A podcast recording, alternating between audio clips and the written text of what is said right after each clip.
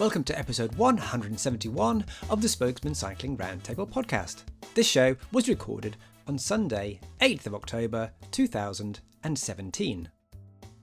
The Spokesmen Cycling Roundtable podcast is brought to you by Jenson USA, where you'll always find a great selection of products at amazing prices with unparalleled customer service. For more information, just go to jensonusa.com slash the spokesmen.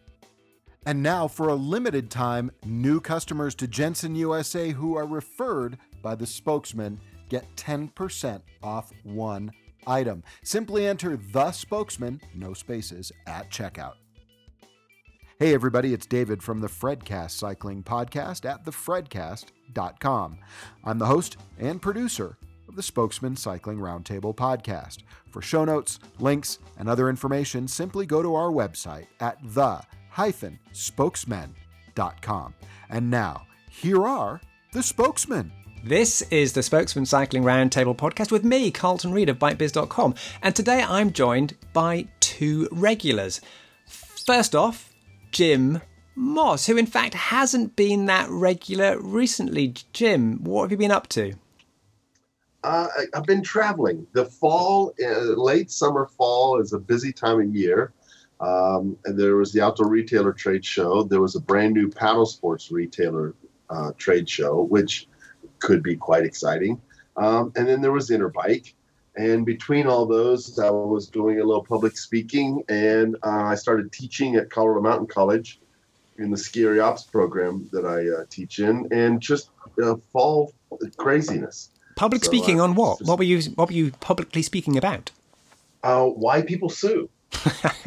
uh, I, I know that sounds funny, but everyone believes people sue for money, and they don't. Money is what you get when you file a lawsuit. People sue because they want answers, or they have they are angry. It's it's lawsuits are emotional; they're not money. Uh, but money is the only thing you get. Um, Mm, good point. it- I, can, I can go on for an hour and 20 minutes and send somebody a bill. Um, but it's it's quite interesting. How many slides is the PowerPoint? Yeah, yeah. I've had clients. Well, my clients have had 17 fatalities so far in the last 15 years. We've had one lawsuit, um, and we've not paid any other claims. Um, when I worked at a ski area, I had uh, three fatalities, three quads, one paraplegic, and 7,000 medical evacuations. And I wrote one check for 100 bucks to a little girl hurt on a tubing hill because you deal with them. If you deal with them, if you answer their questions, you deal with the emotional issues, you can avoid litigation. So you're, you're giving the game away to people who are maybe new to the show that y- y- you're a legal person. You're a real, a real high flying. You know, Carlton, I never say anything nasty about you. You know. yes, I thought I was am a called professional. Wasn't that professional courtesy? Yeah, right. Well, I always tell people if they're going to introduce me as a lawyer, they should we also say at least I'm a Trump. okay. You know, sort of balance it out. Well, and the other person you heard there was Richard Wittenberg. Hi there, Richard. Hello, Carlton. You're, you're Hello, becoming Jim. a regular now. That's cool. Well, yeah, because I'm eating more fiber. Oh, I said that to Jim, too.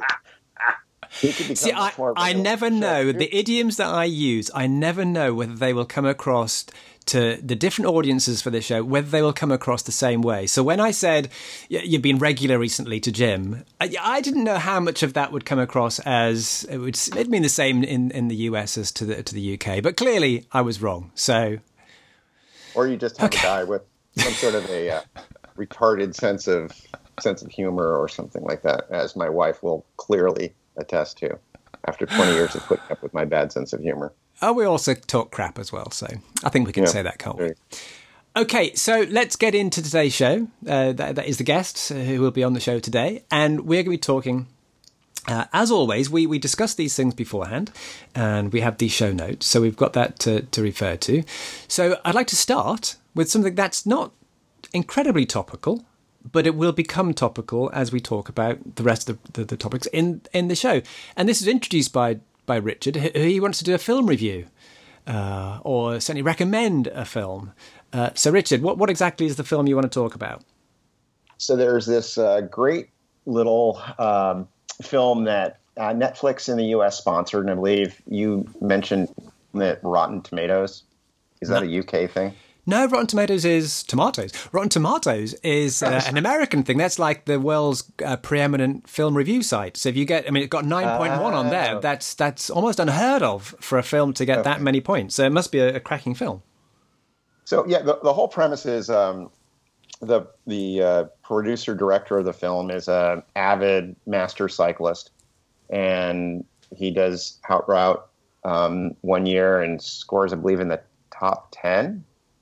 And he wants to go back and you know wants to do better, and so he for an article because he's also a journalist, he decides that what if he systematically dopes to see how much he can actually improve? And he gets tied up um, with certain people who start suggesting things to him, and then gets right in the middle of the whole Russian uh, doping scandals um, and the whole systematic doping by uh, Russian sports, and it, it just kind of completely blows up into this huge multinational affair. And I, I, I think it's just what it says so much about is, I think if it's too good to be true, it probably is. Meaning, if one uh, country or one athlete or one group of athletes goes from being sort of average to being much more than a, than average and much above average, without seemingly having a reason for it, um, that maybe there is. Um, circumstantially, you can sort of put those two together, and then that eventually, you know, these things, it's very hard to keep them a secret, you know, and and it, and it goes to, you know, I think we've seen that, you know, with Lance and the whole doping scenario that goes on there. You know, it does eventually get washed out. So, um, you Yeah, know, can there- somebody cheat and not get found out? There, so there is a there is a clear cycling element to it because the guy Oh, is, absolutely, is cycling, 100%. but it's it's very much and it, it says it in there that it's not not about cycling. This is about all sports, and pretty much every sport is implicated in in this potentially.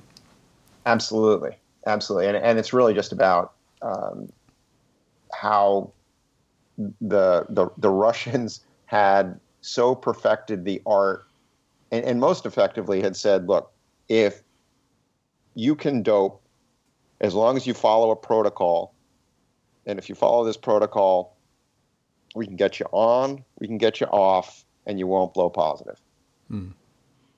It- The film's also it's an espionage story as well. It's it's not just about doping.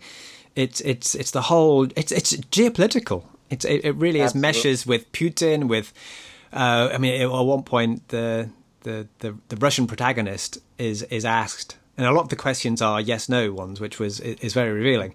Uh, but one the, the Russian protagonist uh, the, the guy who's the, the the guy who's brought across to the US and he, he escapes from from from Putin he does say at one point that uh, this is much more important than just sport. This transcends sport because there's potential that Putin was actually emboldened to go into Ukraine to invade to to, to go into Yeah, Ukraine yeah. by the fact that so yeah. many athletes did well at, at at Sochi. And that's quite frightening. That's not, you know, this is this this this goes away from just, you know, these athletes are, you know, making a bit of cash here into this becomes global.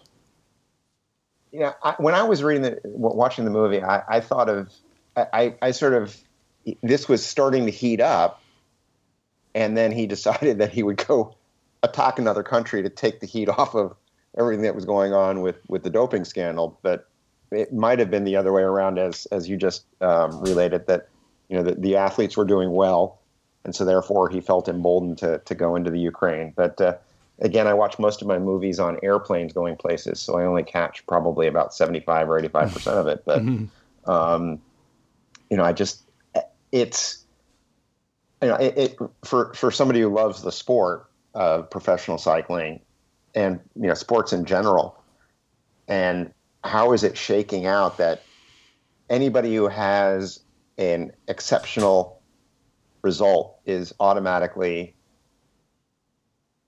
guilty of doping or at least is suspected of it at this point. and and how and if are we ever going to be able to to get clean of this in any professional sport but professional cycling especially and i think it's you know, there are different attitudes in different places in the world. Um, you know, clearly in uh, very cycling centric countries, people have been doping since cycling began. Everybody was always looking for, uh, you know, an, an, an advantage, From- legal from- or otherwise. Choppy Warburton on in the 1890s. Yes, this is absolutely. I, mean, I think cycling was was probably one of the first to perfect this, and and kept on perfecting it. Why it was right that through. called? Uh, money. I mean, in the 1890s, and, and the whole reason why Oh yeah, that's Why- right. Yeah. companies, cycle companies, sponsored professional cycle racing was because it built their brand um, and it made them money. So, because money was involved in cycling from very early times, uh, right from the start of, of professional cycling, money was involved, then that's when people doped because you could earn more money from it. And back then it was much more explicit. In, in fact, it wasn't unusual to be doped up on on all these different products. That was just perfectly normal. Uh, It was only Right. in the last you know, 30, 40 years where you, it's become hidden and we've had to discover it. Jim, have you have you seen this film, Icarus? No, I've I've seen uh, a lot of the trailers for it, and I've read an awful lot about it. Uh, I haven't taken any long flights recently, so I've not been able to All that it. travel you're talking about was in your car. Yeah, well, no, no, it's just they were all two-hour flights, and you know, Oh, okay, okay. minutes, of, you know, uh, viewing. So You don't get a uh, you don't get a movie on those film on those on those no, flights. Okay, no. In fact, you're nowadays you're lucky if you get peanuts. So but you could have an Uh, iPad, Jim. You could ha- you could be taking your own movie on these flights. uh, I do, but man, they have nothing to do with cycling. Let me tell you. Well, this is a nine Dare, point. dare, dare we ask him what they are about?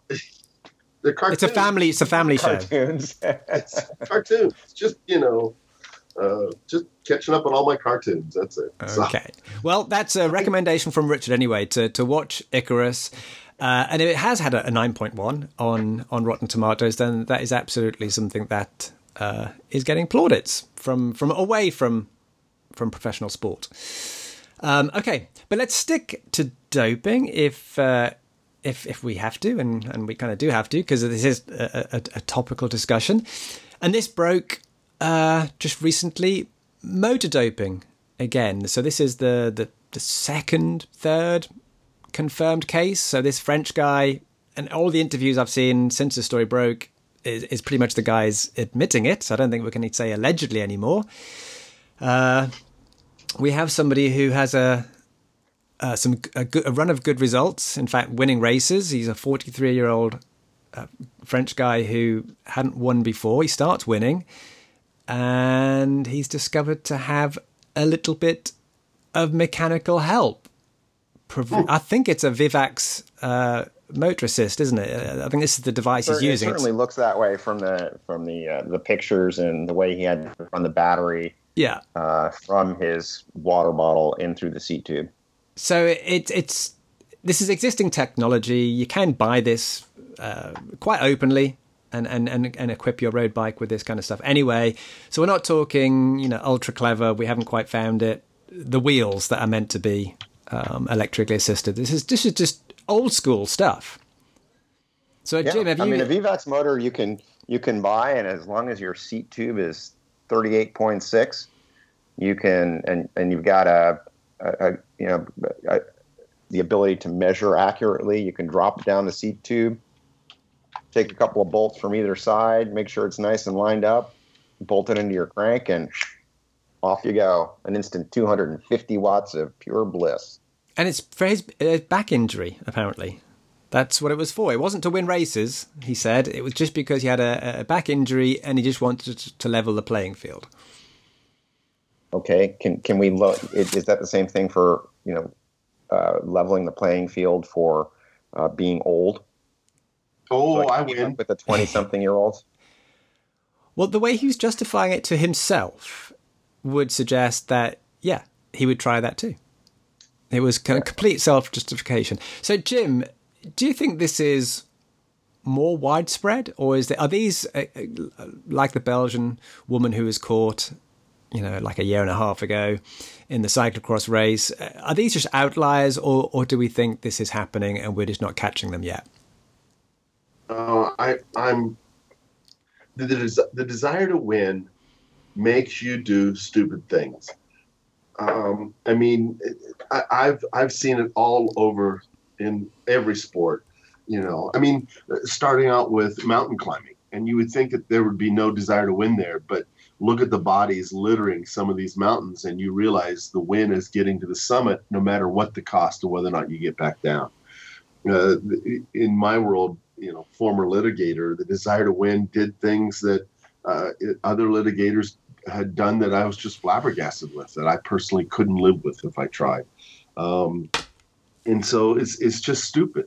Um, but I I personally, and this is going to seem a little odd, but I see a difference between putting your body through uh, a shortened lifestyle or a, a deadly lifestyle versus um, getting a little bit more of assist because, well, I mean, the excuse is so bogus, the back injury. Mm. Crap. I, I can put a six horsepower Chevy engine in a bike based on the number of injuries I got in that theory. Um, you know, and, and, and riding electric bikes at, at Interbike, since there's nothing else to ride, um, you, you, we'll get onto that. It should have been electric bike, not Interbike. oh yeah, really? Yeah, yeah. I mean, it's pretty bad. By eleven o'clock at demo day one, you're done. So um, stick to the script. Nice. Stick to the script. And they were they were super nice. You know, I went uphill mm. with a grin on my face, uh, a, a crap eating grin, but definitely a grin. And I got a couple of them off the ground. I got a couple of them airborne. You know, which you wouldn't really expect. But man, I pound down on that front fork and hit the bump right, and it's amazing what I can do. Um, in fact, both the bikes manufacturers said, "Oh, that was amazing." Not quite that same tone of voice. Um, so yeah, you, I think it's happening all the time, and and uh, it's just sad. I mean, it's just you know, but but at the same time, I sort of just don't care anymore. Do you think people are getting Strava times? You know, Strava King of the Mountains and Queen of the Mountains with with this equipment, and then happily posting to Strava and and thinking they've earned it. And, and, what's the difference between that and getting people to motor pace them to Strava KOMs and everything mm. else? You know, it's like it, it, it's just this level of insanity to chasing these, you know, Strava hunting. It's it's pretty soon you're going to have to go. Okay, well, what was the wind direction that day? And was there anybody else on the ride with them? Was it assisted, unassisted? It's mm. like, guys, just do it for your own benefit, right? You can use, you know, any of these things internally or externally, right? You mm. can say, I'm going to beat everybody else, or you know what? I'm just going to improve myself every day, and I'm going to get that much better, and you know, I'm going to live with myself. Just like Jim said, you know, he's not willing to go certain places as a litigator um, to win, and and and I think it's the same thing with Strava. It's the same thing with cycling. It's you know, especially amateur cycling. It's like, what are you getting? I mean, masters racers doping for what, folks? Five hundred euros. I think that's what his winnings were. So there was some cash there, but of course, it, it would have cost fifteen hundred euros to buy the equipment, probably. It wasn't a good return on that. No, no way, no how. Now, I, I can tell you that you know personally, if if I had the opportunity to have, you know, a, a, a doped bike, would I like to go on the A ride and be with them at the top of that one climb where I always get popped because I've got 15 seconds or 20 seconds of an extra 250 watts that I need in order to get there? Yeah, I, would like to have that. Would I? Would I hide it from people that I was doing it? Hmm. No would I benefit from the technology? Absolutely. And I think that's where, you know, the, these things that are cheating in racing can actually really help benefit the sport in general because it opens it to more people to be able to go further and do things they couldn't do. Yeah, yeah, but that's that, really that's, that's Richard. That you're you're stating the benefits of electric bikes there. This is different. Yeah. This is he's he's cheating. It's it's fine if you obviously you're going to tell your ride buddies that that's what you're using but but the United States Forest Service and and parts of the Bureau of Land Management have determined that electric mountain bikes here in the United States are cheating. Mm. Not not on any other reason, I mean, in the Forest Service, there's some areas that are wilderness and, and bikes in general are banned, and some areas that, that they say that it would be a, a violation of that that ethic. But it's it's just come down to the idea that the rangers in charge of those areas say it's cheating, and that's bullcrap. Um, I, you know why I would want an electric mountain bike? Because on that last day of a three or four or five day ride, when you're going up 3,000 foot, I don't have to push the bike the last mile. I mean, I, I have notes all over my Garmin records that says took bike for walk part of the day, which means I didn't make it, mm-hmm. you know? And, and I know certain rides I'm going for a walk with my bike more than I'm doing anything else sometimes. Um, is is that cheating or is that just finally able to say, I mean, I'm not gonna I'm not gonna hide it from anybody. I don't care. Um, they see me that walking, they see me grinning, and if I'm grinning, it means I got an electric bike. So, Jimmy, you uh, are you in the market for an electric bike? You've got an electric bike, mountain bike, what stage are you at? No, I have not bought one. I have ridden a dozen or more now. Mm. But in all honesty, I am in the market, mm. but not for for another reason. I have really fantastic bikes, no doubt about it. Um, between my connections and my job, I can do things like that. I am not riding any of them to the grocery store because when you get there, there's no place to lock it up. I'm not going to put, you know, a, a, a ten thousand dollar bike leaned against some, uh, well, nowadays uh, stack of pumpkins while I go in and go shopping. Um, and and so consequently, I'm not riding a bike other than to go for a ride. It's it's Denver, Colorado. Um, you know, an hour ride means you're going to have at least a, a 500 foot of elevation gain or loss. And if you're coming back from the market full of groceries, that's difficult to do. But you know, I, I ran into a, a former uh, Cat 1 racer, done a few t- trips and tours in Europe, who said he loved this electric bike. And I was shocked. And he says, because I ride it where I used to drive, because I'm not taking my good bikes out. And he did. He went to the grocery store on his electric bike. He still pedaled. He still was able to get there. He was still able to get home. And that's why I think it'd be work. It would be wonderful. See, we're, we're, we're, uh, again, Jim, you're extolling the benefits as Richard was a minute ago, of of electric bikes, yeah. which which yeah. is a which is a worthy topic, and, and, and we can revisit that. But we are we are discussing here the fact that he's obscuring the fact that he's on an electric bike. That's the whole point. So we're yeah. we're talking about them. Is it cheating yeah, for oh, him yeah, to do cheating. it? Is it? Well, it is clearly there are rules and laws, and he's not. He, there are rules of the race, and he's cheating the rules. He's cheating. Well, he knows because okay, he legged it. He, he, kind of tried to get away. But the discussion then went: Is Strava cheating? And generally, people think that's cheating. I, I'm not. I looked at Strava for one week, laughed, and got off. I don't allow anyone to see my times and courses on Garmin or any other website because I think it's a joke. First of all, who would really want to look at my times? You know, everyone measures theirs in seconds. I measure mine with a sand dial. Hmm. Um, and, and so we, you know, it keeps going from there. I got better things to do than to see how fast you rode that. I seriously have better things to do with my life. Um, I can sit on the couch and drink a beer and have better things to do. So that's cheating in some people's world. In my world, I don't care. I seriously don't care what your KOM time is for that. Okay, I let's, barely care what mine is unless it's just a little bit better than the last time. Let, us move on, but figure out what happened or what I did right or wrong. Jim, let, let, and, let, let's move on, but not very far. In that we'll stay in this kind of area in that the, the guy who, who was accused, no, the guy who did, don't have to use accused, the guy who did do this this uh, this motor doping in France was riding a Laplace, and all of the the different um, the tweets that that show him on his bike show that it's a it's a Laplace. Now Laplace isn't uh, one of the top five brands in in it's not in the top any number of brands. It's a, it's a Chinese open mold frame. So this almost brings up a case of well, if you're willing to to buy something that isn't the potentially the real I am, and we can discuss what is the real I am here, then maybe you're more inclined to cheat anyway. It, that is open to discussion, and maybe not in Laplace's case because it's it is a an open mold frame. It's not a, a complete Chinarello. But if somebody's got a fake um, uh, Cinarello, and and it, it looks as though it's meant to be a Pinarello, but it's not.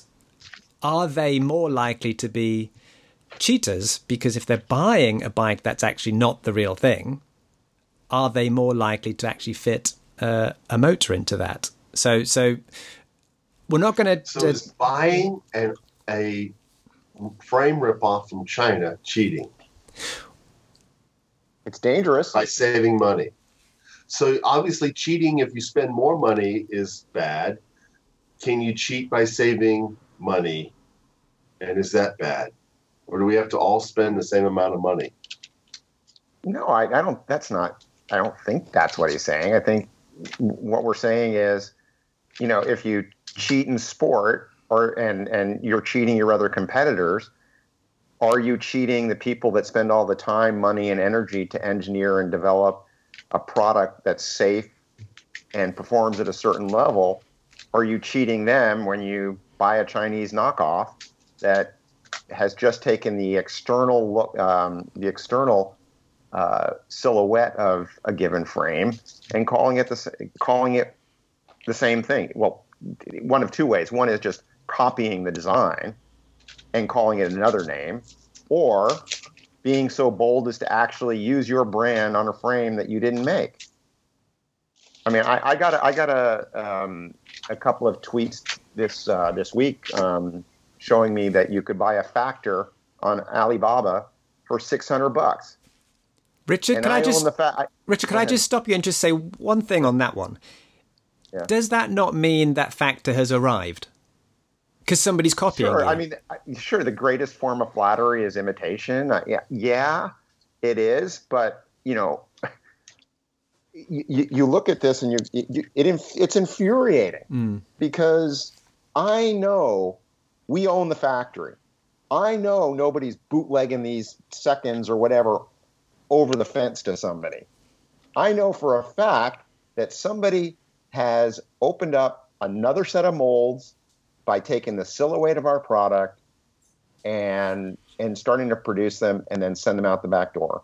Now let, let, so, let, let, let's not jump on to, to Jim too much, even though before the show recorded we both jumped on Jim. Jim, for the for the benefit of our listeners, can you explain why we jumped on you? Just just tell us what you originally no no no just, tell us what you originally tell us, tell us what you originally said. Intelligent, Jim. You know. Be serious.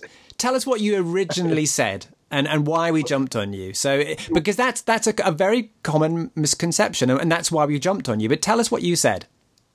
That there are two ways that that bikes are ripped off from the factory. One, uh, based on the American, well, the, the manufacturer or, or the, the the name on the bike deciding that that bike frame didn't qualify, and as it's taken out back to be destroyed, it gets thrown over the fence, or the factory running at night, um, and and you know after uh, all the Q and A people or the quality control people have gone and making frames quickly at night to sell on the internet. Okay, thank you. Now we jumped on you for that uh, because as as embedded industry types, we know that isn't true.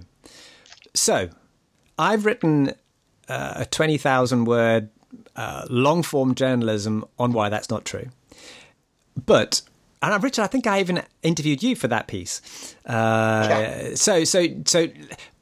I'm not. We don't want to jump on Jim here because this is a, a, common misconception. But let's just jump on Jim, uh,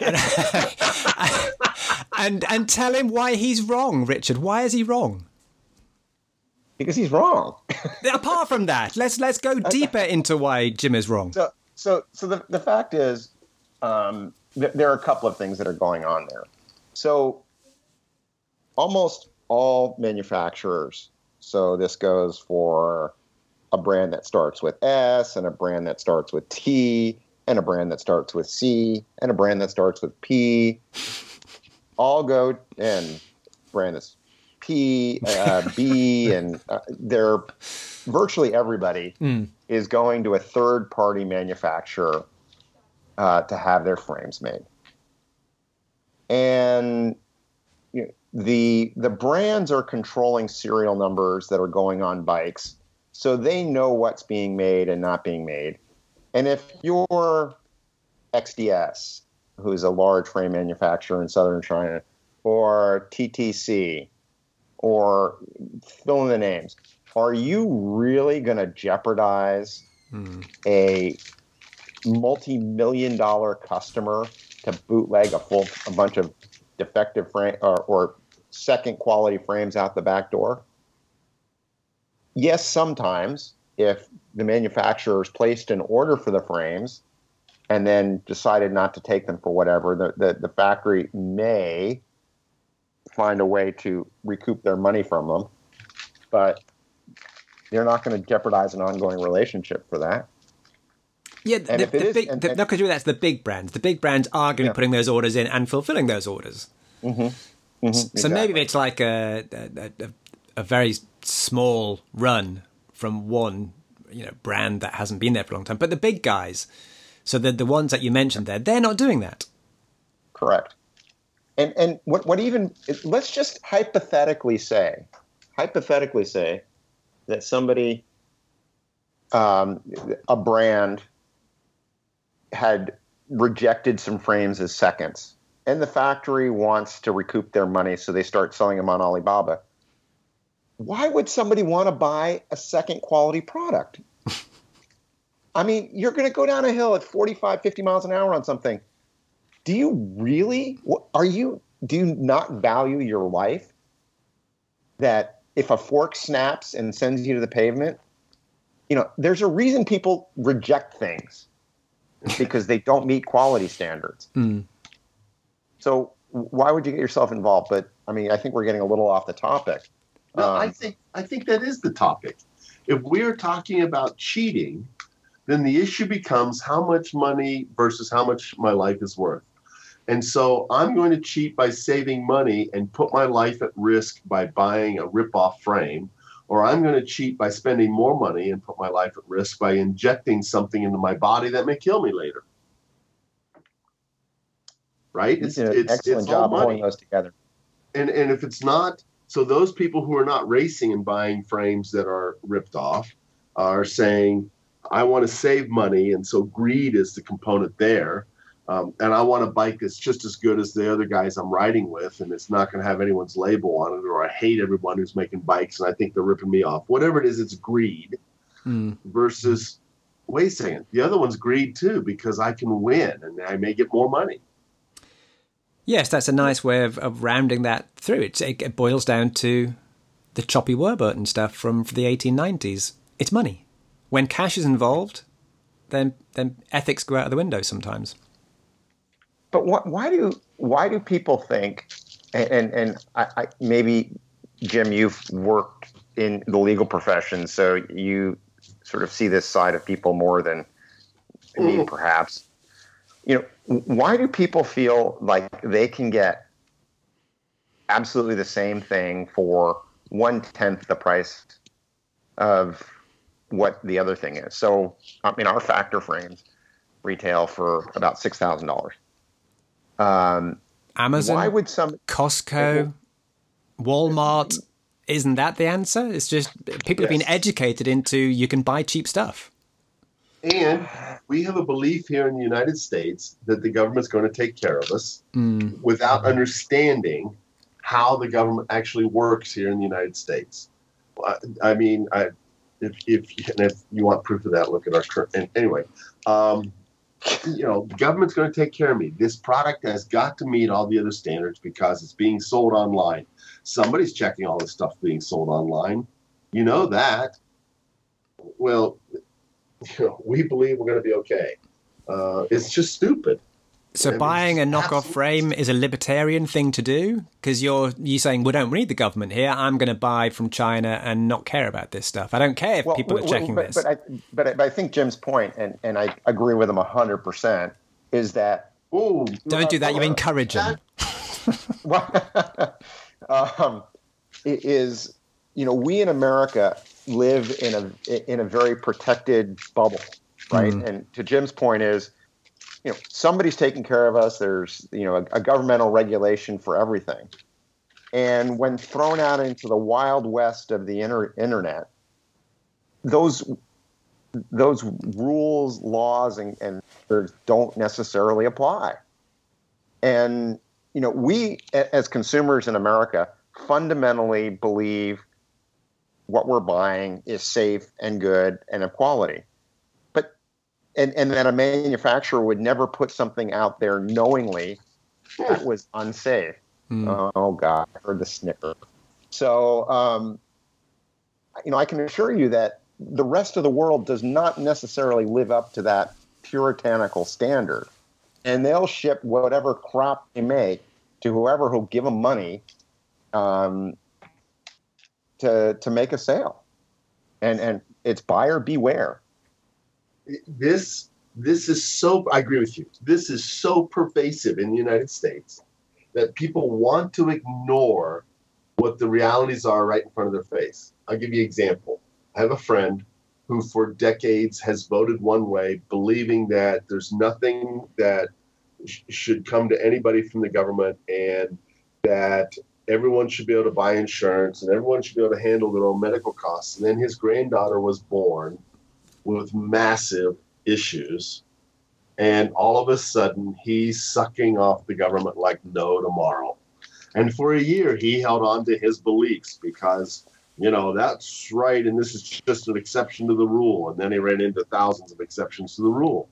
And, mm-hmm. and we want to believe, we want to believe that by saving $2,400 and, and plus shipping costs, whatever it is, we can buy a frame that's just as good. Because we, we'd rather be ignorant and have money in our pocket than knowledgeable and, you know, do the right thing we, we, we seriously would rather be stupid in the United States.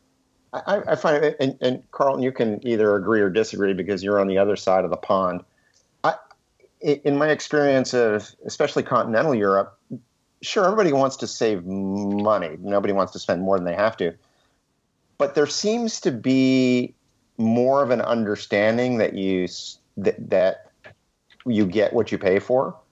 And you're you're more willing to uh, you know in, invest in a better something and have one of them for a longer period of time than just turning and burning you know cheap crap all the time. I i interviewed a lot of consumers for my my piece I reached out to people and I said, you know, who's who's knowingly bought fake. So this wasn't just where you've accidentally bought a fake and you, okay you should have known you were going to buy a fake if you were buying it that cheap but I, I, actually wanted to find people who knowingly bought fakes and I interviewed them and it, and it was it was fascinating what what people were telling me. So some of them were saying some of that kind of stuff Richard.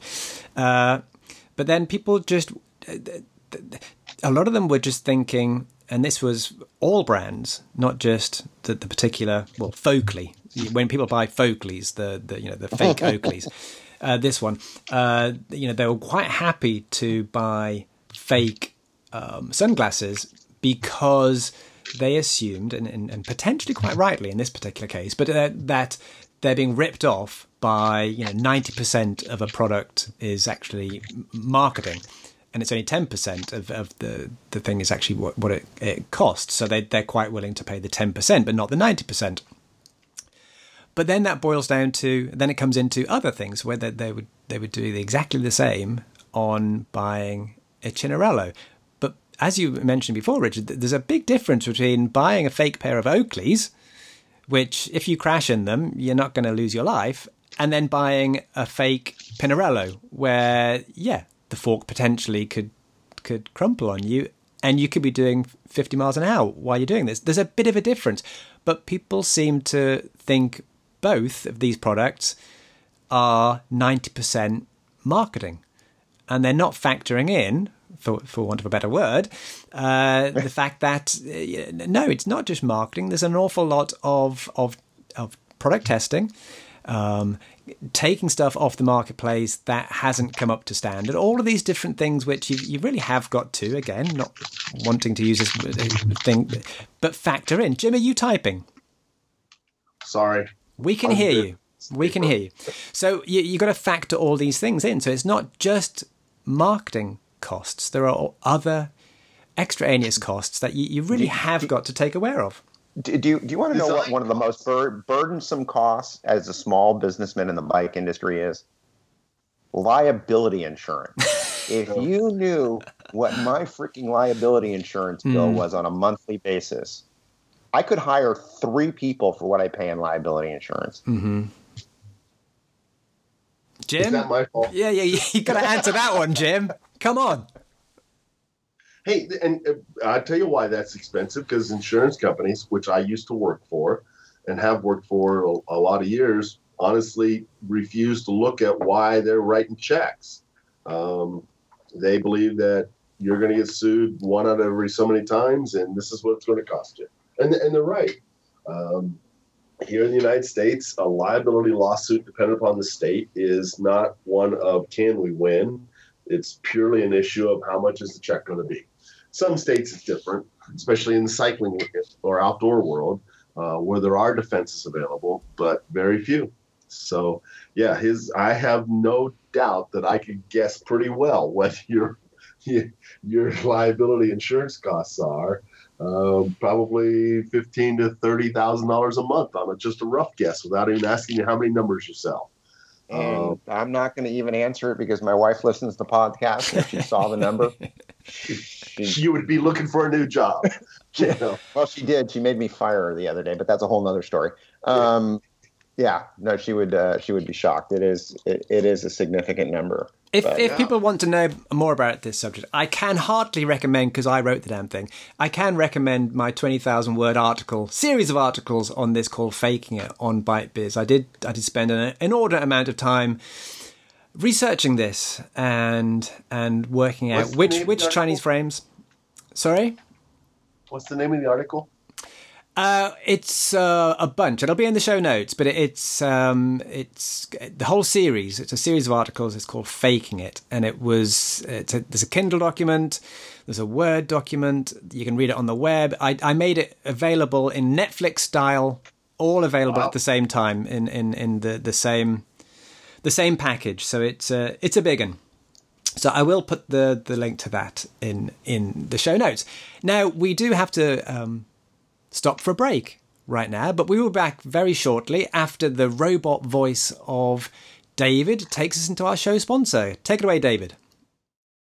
Well, thank you, Carlton. And hello, everybody. Sorry to break in, but I just wanted to take a few moments to remind you of our show sponsor, and that is Jenson USA at jensonusa.com slash the spokesmen. Now, Jenson USA is where you can get everything that you're looking for for your cycling lifestyle, whether it's a complete bike, a component, some apparel, shoes, tools, something for nutrition, you will be able to find it all at Jenson USA.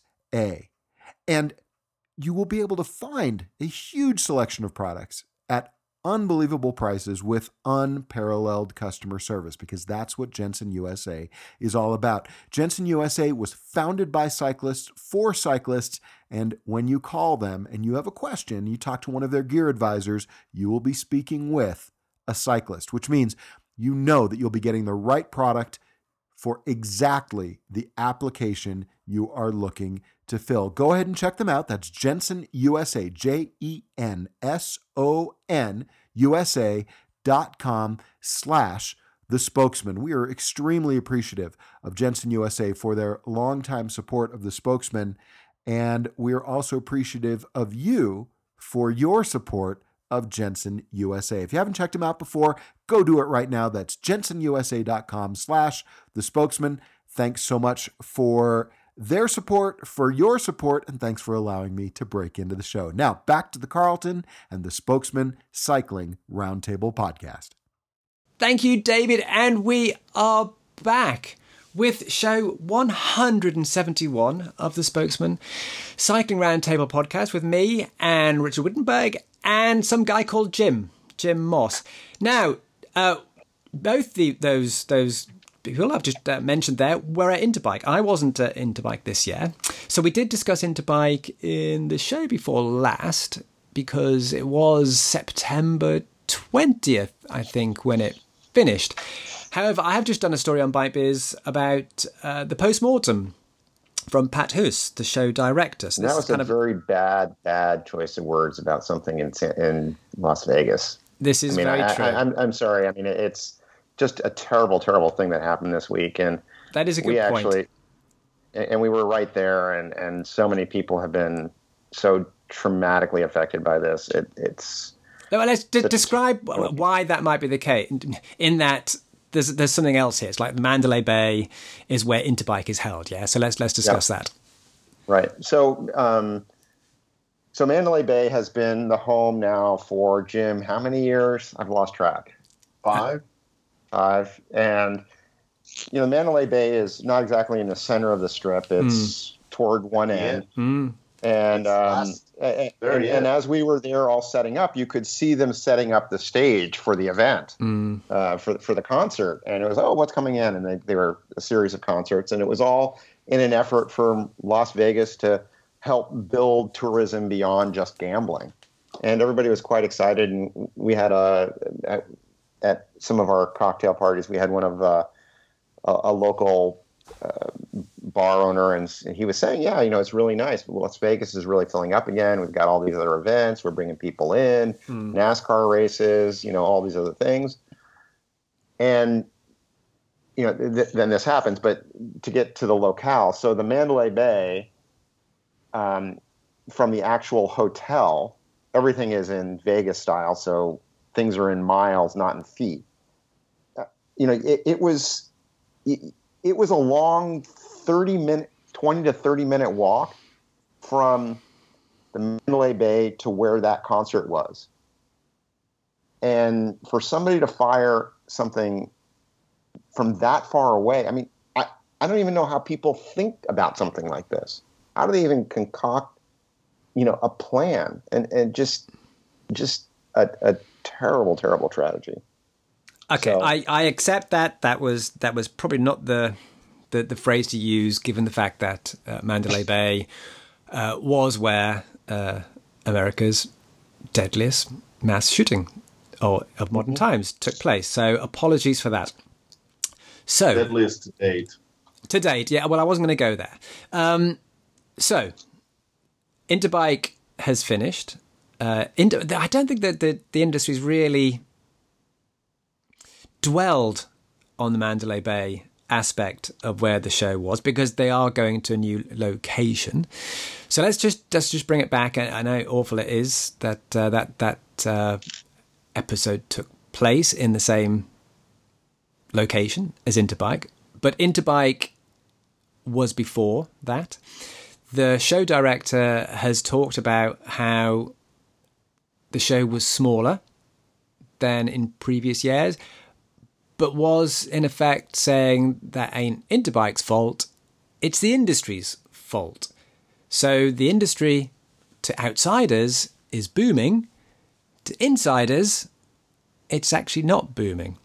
So what what Pat Hus had to, to say about the, the malaise of Interbike was was that uh, true, Jim? Was it was he not even stating it the, the full depth of the malaise? Where did you see his statement coming from? Uh, drug induced. Um, I, I, have no idea. What I mean, I haven't. It was.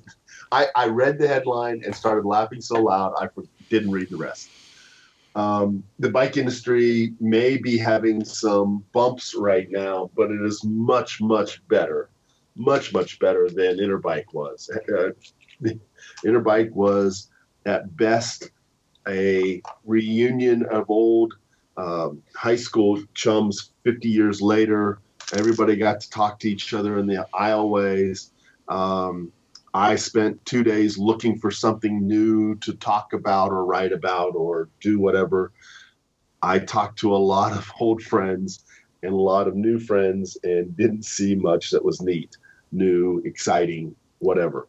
Uh, there was stuff there. Don't get me wrong. There was stuff there. It's just I didn't find it. Normally, I can find five or six new things. Mm. Um, it was a disaster, in my opinion. And and you cannot solve the problem of Interbike by putting in a new um, seating area and saying this is the rep lounge or this is the the uh, retailer lounge, or this is the lounge for people who fell off at the demo. You, you can't. First day of the demo, uh, for for decades, for a long time, uh, Park Tools had handed out water when you got off the bus to go to the demo, and handed out water when you climbed back on the bus to go home, and there was always water available. In the first day, people were thirsty because there was not enough exhibitors handing out water. It was hot, dusty, and dry. Thank heavens most of the people were done by noon because it wasn't that big of a demo. But there, it was so small, and it wasn't until the second day that I saw Interbike actually handing out water to people because so many of us had tweeted about it. It was a real problem. People were having, you know, dehydration issues. And yet you could walk the entire demo in. Well, if you went slow, 15, 20 minutes.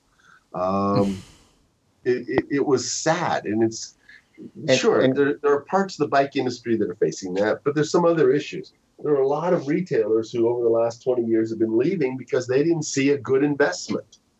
You know, they didn't they didn't see why they should spend their money there.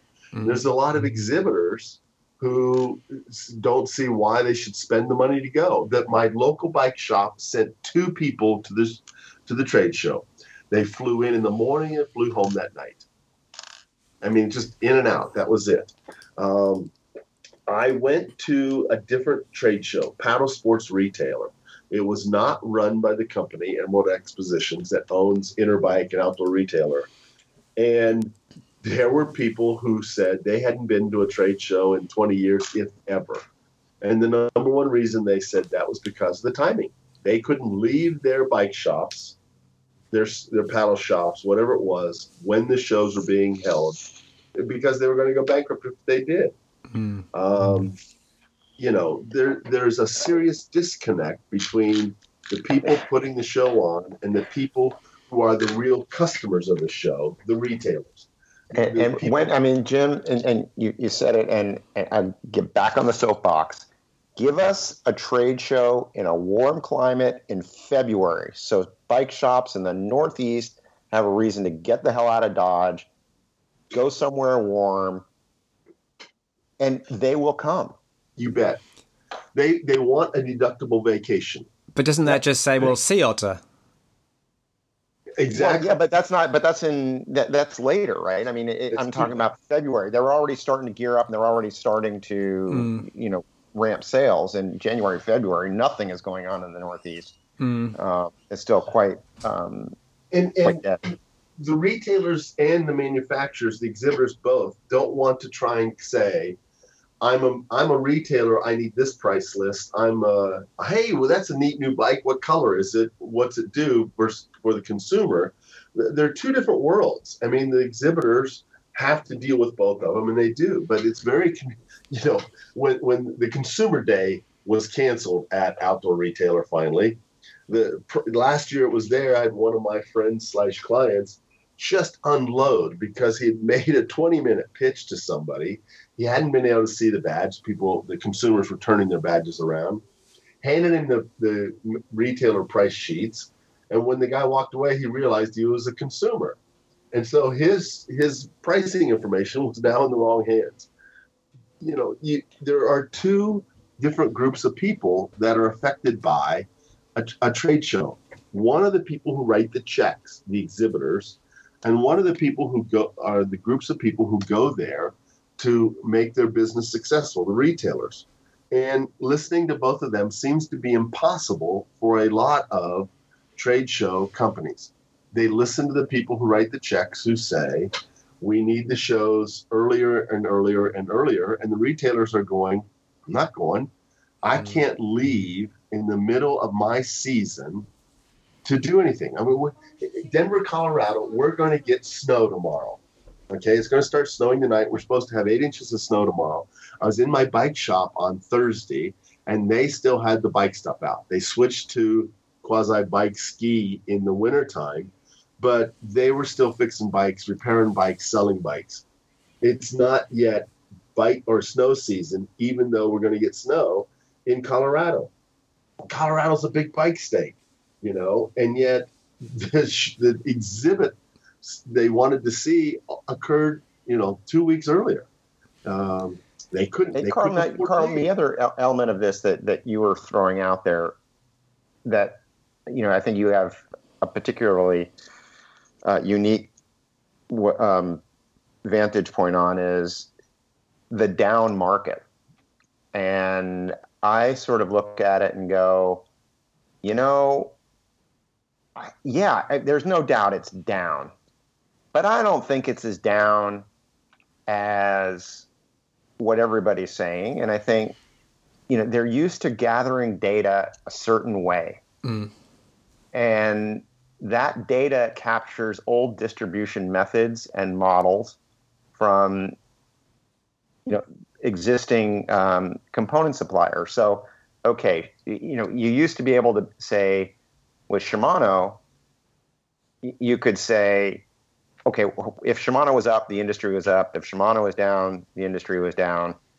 And yeah, Shimano's down, but you know, SRAM has has taken uh, a significant amount of the market from them in certain segments. So is that market shift? If you look at NPD data that uh, is furnished in the United States that is supposed to be an indicator of, of the health of the IBD. Well, yeah, it's the health of the independent bike dealer but they're not capturing the fact that people are buying from people like our sponsor Jenson, and they're not capturing the information uh, of what's going on at Amazon or other online merchants. And the fact is, is that yes, all you can say is that the conventional distribution model is down. But I don't think it's as down as anybody's. The overall market's not down the same way because of all of these other options. Do, do you so, have any? So the pie, well, the pie is being split more ways. So yeah. it's a it's and, potentially and, even a bigger pie, but there are more more slices to be cut from that pie. Yeah, yeah exactly. I'm not so sure it's being split more ways because we're losing retailers. Um, you know, but I think it's being split different ways for sure. And, and I, I, I, you know, you mentioned SRAM. I walked into my local bike shop, and a wall that used to have all Shimano stuff on it now is all red. And I stood there for five minutes, going, "Wow, this is new and exciting." Um, I mean, there, there was there's only four walls, and one of them was gone and didn't have any blue on it anymore. So quite I, interesting. I don't think there's any real controversy by saying that traditional bike shops, if if that's the way you want to talk about them, Richard, are, in many cases, suffering right now. Mm-hmm. Um, uh, partly even because of uh, of companies like our, our, our, show sponsor, in that the internet has taken uh, a big chunk of the business away from from mom and pop stores. So, me as a trade mag, my phrase, my my current job title is editor at large. So, my job title of, of being the editor of lar- at large of a, of a trade magazine, I have to write an editorial every month. And it's kind of tough to write editorials that don't look at the current malaise in the marketplace. But if I just talked about the malaise in the marketplace, then people would be, be cutting their wrists uh, if that's all you talked about. So you have got to somehow look at positives too.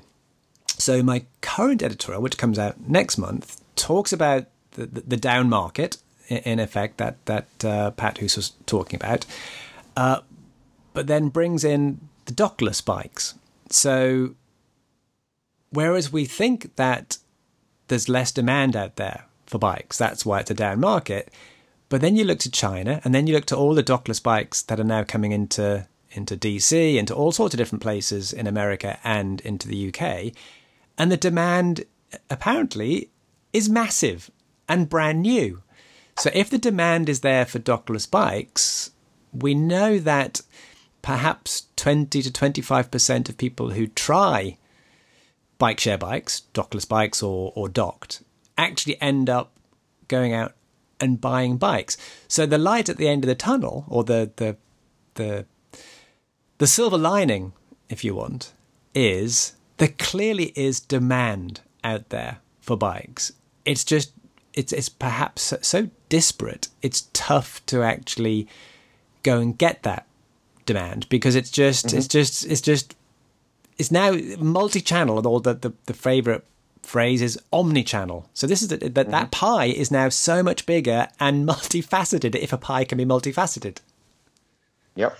Yeah, I went for a ride yesterday. I hadn't ridden in a couple weeks because of everything, and I I went. So I went a, a normal bike path that I, it's easy to ride, no traffic. I don't have to worry about anything. I just enjoy the ride and get back into the to the mode of riding. And there was there were people everywhere, and mostly on bikes.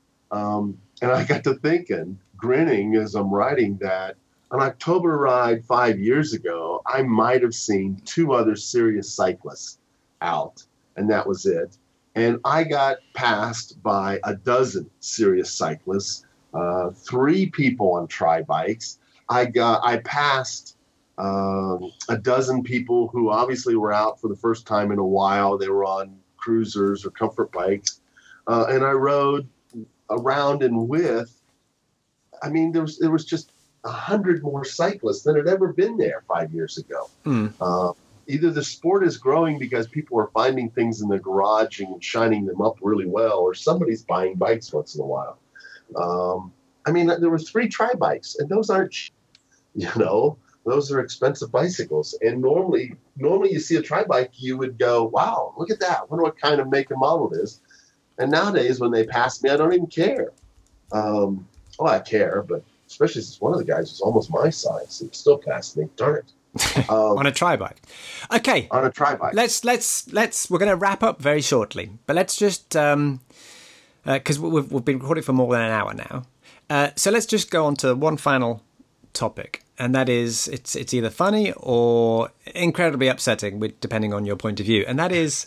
Uh, Our Lady of Chiswick, Our Lady of Grace of Chiswick, is a Catholic church, uh, and the, the in London. And in its wisdom, uh, it has decided the the priest of that church has decided and has said that um, the cycleway that's been planned to go outside this church is doing more damage. Potentially, will do more damage to the the the community, the Christian community that uses that church, than the Luftwaffe.